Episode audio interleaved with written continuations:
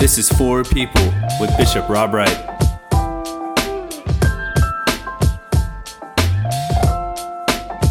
Welcome to For People with Bishop Rob Wright. I'm your host, Melissa Rao, and this podcast is a conversation on the For Faith weekly devotional sent out every Friday. You can find a link in this week's For Faith and a link to subscribe to For Faith in the episode description. Bishop, you wrote a devotion this week. Uh, you named it Recount, and it was based off of Psalm 78, verse 4. Basically, your whole premise is like, gosh, we do so much talking about us. We preach about us. We preach. Uh, we we talk about us in the church, and oftentimes, I guess what I take from your message is that we don't put God at the center. Like God is just kind of put out to pasture that God's there living into what many people will call that moralistic therapeutic deism. Like God's just there when we think about God, but that we're not making God centered enough. So I'm going to ask you a question. It's just kind of random just to get us started. I'm curious what you've read in the Bible or elsewhere that has surprised you most about God. Oh my goodness. Um, well, I mean, any number of things. I think it. I think that I I continue to be surprised. Uh, let's take let's just take the Psalms for a minute, right? This meditation is from the Psalms. Psalms. Uh, the Psalms are 150, as I like to say, the first ever sort of recorded rap music. Uh, you know, uh, and and and what's interesting about the Psalms is though they they acknowledge our legitimate pain and feelings of lostness and uh, and our hungers and our our fallen downness. I mean, they acknowledge that they're emotionally honest. Still, they manage to talk about God and God's agency. God is still at the center. God's listening. God's inclining God's heart. God's action. God's inaction. Um, uh, and so I, I think that I, I continually get surprised by the way in which the ancient psalmist uh, talked about God, believed that God was involved in history, understood that God had agency, um, and uh, uh, and and had a, a, real sense of God's majesty and beauty and uh, and adoration, and and were humbled by it. So it, it, seems like if you just read through the Psalms, uh, you know, based on your question, you, you know, the character sketch you get uh, about who God is is round and robust and mm. interesting and involved in the messiness of human life uh, rather than being you know sort of a very detailed sketch of human life with a little god sprinkled on it mm. I, you know, you picked uh, Psalm 78. I'm assuming that's part of the lectionary and it's upcoming. Right. I read a lot of Psalms. I read morning prayer. I pray morning prayer almost daily and the, ah, gosh, I think it was last week or two weeks ago, I was reading one of the Psalms, and forgive me for not knowing the exact one because there are many. Yet I was struck by how self centered the psalmist was. That, you know, we are your chosen people and we thank you, God, for making us your favorite, and that everybody else kind of be damned, put aside. right. And I thought, gosh, that's so, so selfish and conceited Yet I've noticed that we tend to do this as a Christian society or as an American Christian society as well. Like we are the blessed people, we are the chosen, the adopted. And I'm wondering what your thoughts might be about the way we tend to center ourselves in the center of all stories. Yeah, it's interesting, right? Because I mean, you know, many of the psalmists wrote from what we might call a, a Jewish exceptionalism, right? A Hebrew exceptionalism. We are God's um, uh, cherished child. Um, and so th- this notion of chosenness, which Jesus really, though a Jew, sort of obliterates by by who he includes in the conversation. So even he stretches that notion. So yeah, you know, the people who write the book, um, you know, tell it from their vantage point, and certainly we know something about that here in America. I think this is what we do. It's human nature is to put ourselves in the center of narratives. And I think, of course, down that very same road is uh, are the worst sins and evils we've ever committed. To put ourselves in the center of various narratives to the exclusion of other people, women, people of color, um, indigenous people, the poor, uh, those who are uh, differently abled, uh, you know, uh, those of uh, other sexual orientations. I mean, I think this is the real danger of uh, of putting yourself in the center, and I think this is why Jesus really has to be uh, taken seriously and and um, visit. We have to visit Jesus again visit his narratives and see what he does. He actually understands as chosenness is, is something to be shared and to be poured out. And so, if we are chosen, then we're always about the business of including other parts of God's family uh, until until God is at the center. Uh, when I was ordained bishop, we we talked about you know one of the the themes for our uh, for my consecration and for the beginning of my time as bishop was uh, a song which was sort of goes draw the circle wide draw it wider still. No one stands alone standing side by side. Draw the circle wide. And so and so that is that is the migration that has to happen which is an indicator that we've actually uh, even ever met god right is is that uh, if we stay small if we stay narcissistic if we stay self-centered to the exclusion of, of other parts of god's family then we have that's an indication exhibit a that perhaps we haven't met god at all. Uh, the, the, the contrary is actually evidence exhibit a that we've actually ever met god that we start to see the sameness. We start to see one another as sibling. We start to de-center ourselves and re-center god and put god where god is uh, appropriately uh, and best placed.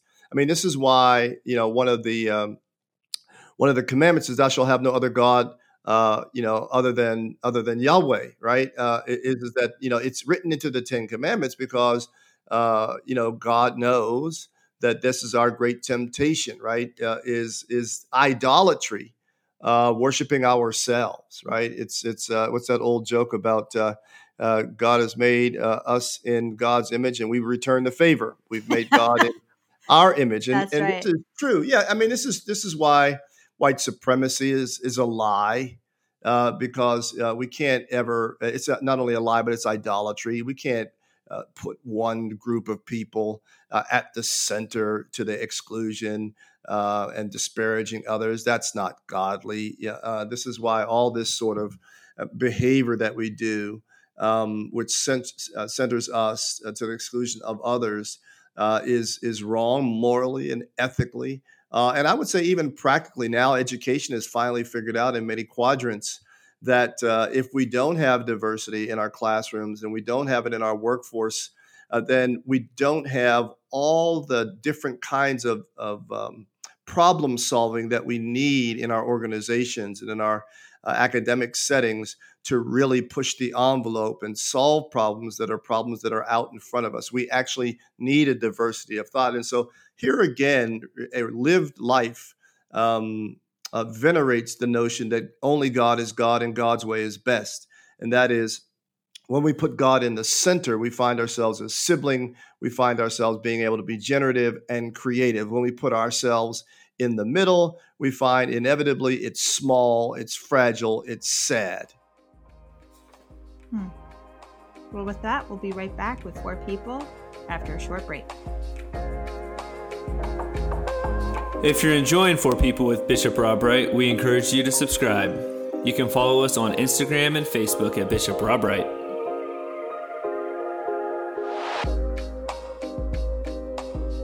Welcome back to For People with Bishop Rob Wright. So, Bishop, based upon what you said just before our break, and because of what you said in your devotion, you said, you know, when we don't place God at its center, then it's nothing more than us practicing ritualized narcissism. And and I was I was trying to reconcile that with with with how I read the Bible. And so I'm curious if you could tell us what then is the point of the Bible? Is the point of the Bible to read about God?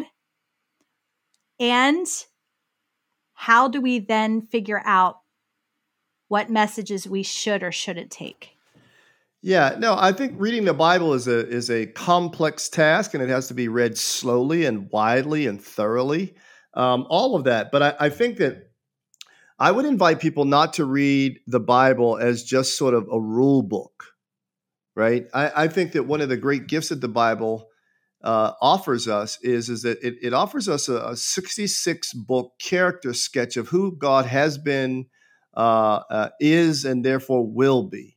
It, it, makes God's mysterious ways known to us. Uh, it, it, displays the best and the worst of human nature.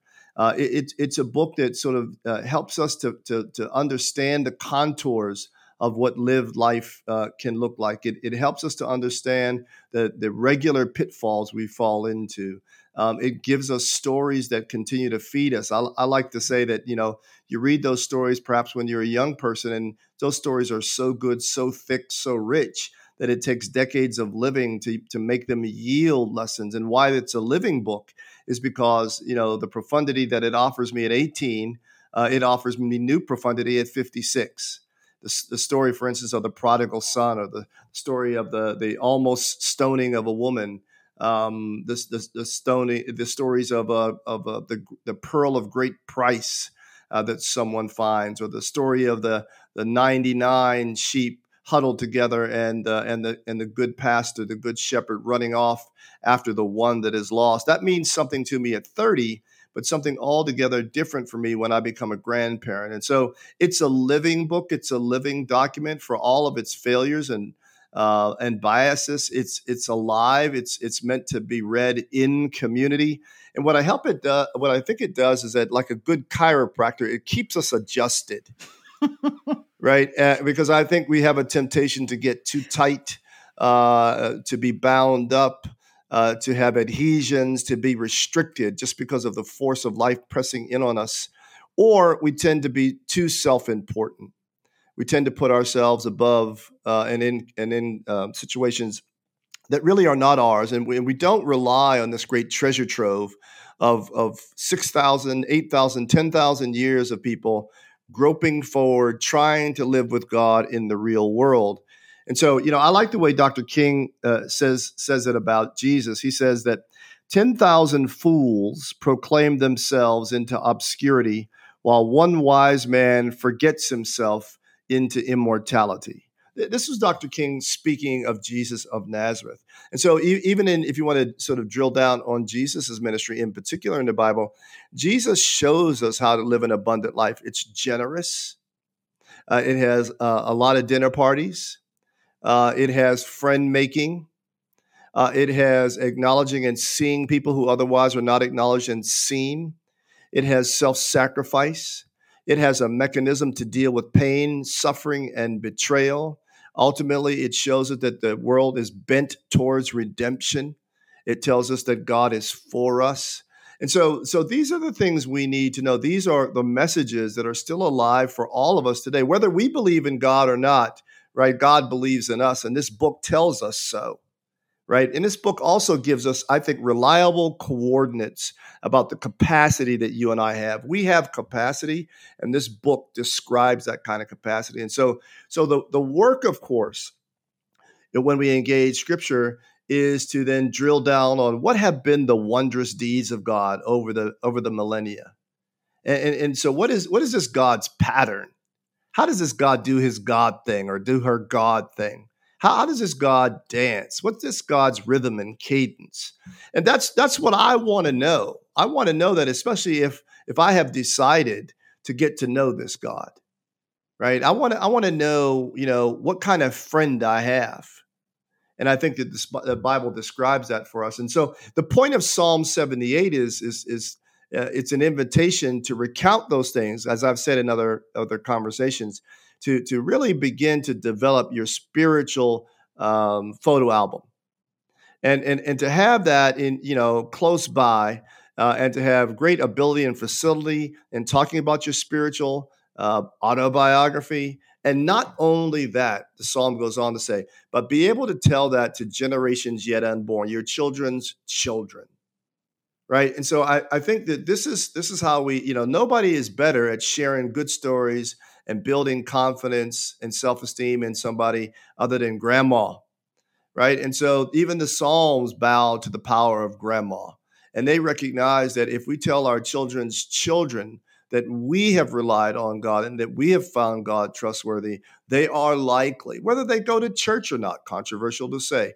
whether they go to church or not, they will have some sense that this God was God enough for grandma and therefore probably God enough for me, especially in my darkest hour.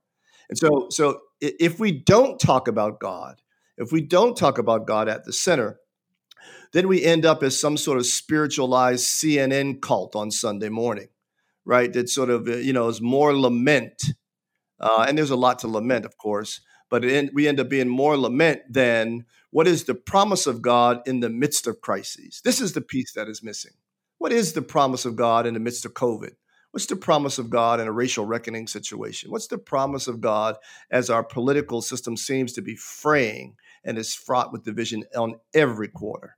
Um, what is the promise of God in the midst of that? So, the Bible, if we center on God, we have an anchor in a storm. If we don't, like little children, the Bible says we're tossed to and fro. Yeah. You know, I'm I'm taking Old Testament at General Theological Seminary, so I'm hoping that Dr. Julia uh, Faith Parker will give me extra credit for this question. Uh, you know, a lot of people don't really understand why the Bible was even put together, why these collection of books were even written. And I learned just recently that the reason why these books were written by the Hebrew people was not to tell their own story, but was to tell God's story so that everyone knew that our God was the God. That's right. And so to lead to the last part where you said our job is to recount to generations to come the praiseworthy deeds and yada yada yada yada. What would you, what would you say to parents today who have children who need to know this story? Any wisdom to share on that? I don't know if I have any wisdom. I mean, I'm a parent. I'm a father of five, right? And and so uh, I have young adults, right? And so I even even though my children, like many folks who perhaps are listening, you know, my kids are raised in church. They love church. They were involved in church. Church was a good thing for them. They they they know the music. They know the hymns. They can pray the prayers. Uh, I mean, we we're not exceptional in that regard. We're like a lot of families. It's just God has been a part of our family, and these are the words that our family has used in good seasons and down seasons. But I even acknowledge that as I watch my young adults, you know, turn twenty some odd and and go off and embark on life, I doubt that they'll have the relationship in many cases that I have had or their mother have had with church. Right. And so so what I what I feel like is important to do is to make sure that we give them this sense, right?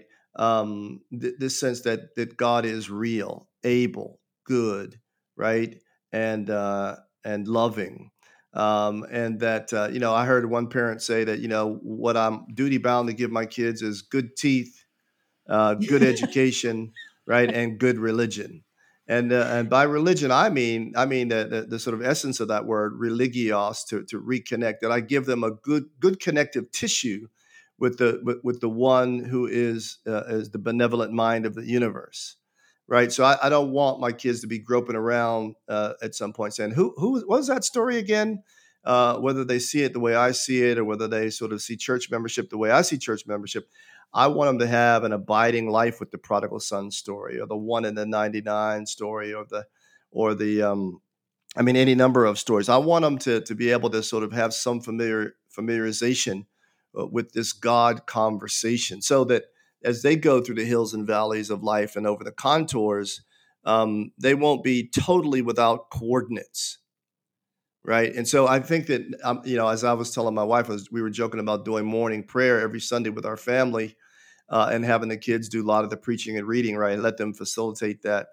And uh, I was joking with her, saying, you know, we're letting them do all of that because I'm I'm working on my grandkids already. I don't have any grandkids yet, but I'm working on them because if I if I can if we can stimulate this conversation uh, about God with them, uh, then then I, hope that they will be thoroughly infected by that uh, and bring their own uh, wanderings and longings and chapter to that affirmations to that so that they can pass it on. I, I think this is the best thing. I, I don't want us to have God ignorance. Right? There's that other part in the Bible says, in the abundance of water, only the fool is thirsty right? So we are utterly surrounded by God, utterly surrounded by God. And so yeah, I, I think that we shouldn't be in the business of averting our eyes, and we shouldn't be in the business of uh, uh, uh, so in love with our own reflection that we can't look up and see the majesty of God. Uh, every time we do that, systemically, individual, individually, organizationally, every time we fall in love with our own reflection, uh, and are unable to see, um, you know, our blemishes, uh, we make tragic mistakes as a society, as an individual, as individuals, and as organizations. And so, as I said before, as I said before, it's God who who you know keeping God at the center, which keeps us ironically, right, keeps us uh, the most human that we can be. We are designed in such a fashion that only when we stay uh, close to God and God is at the center are we the most fully human that we could ever be.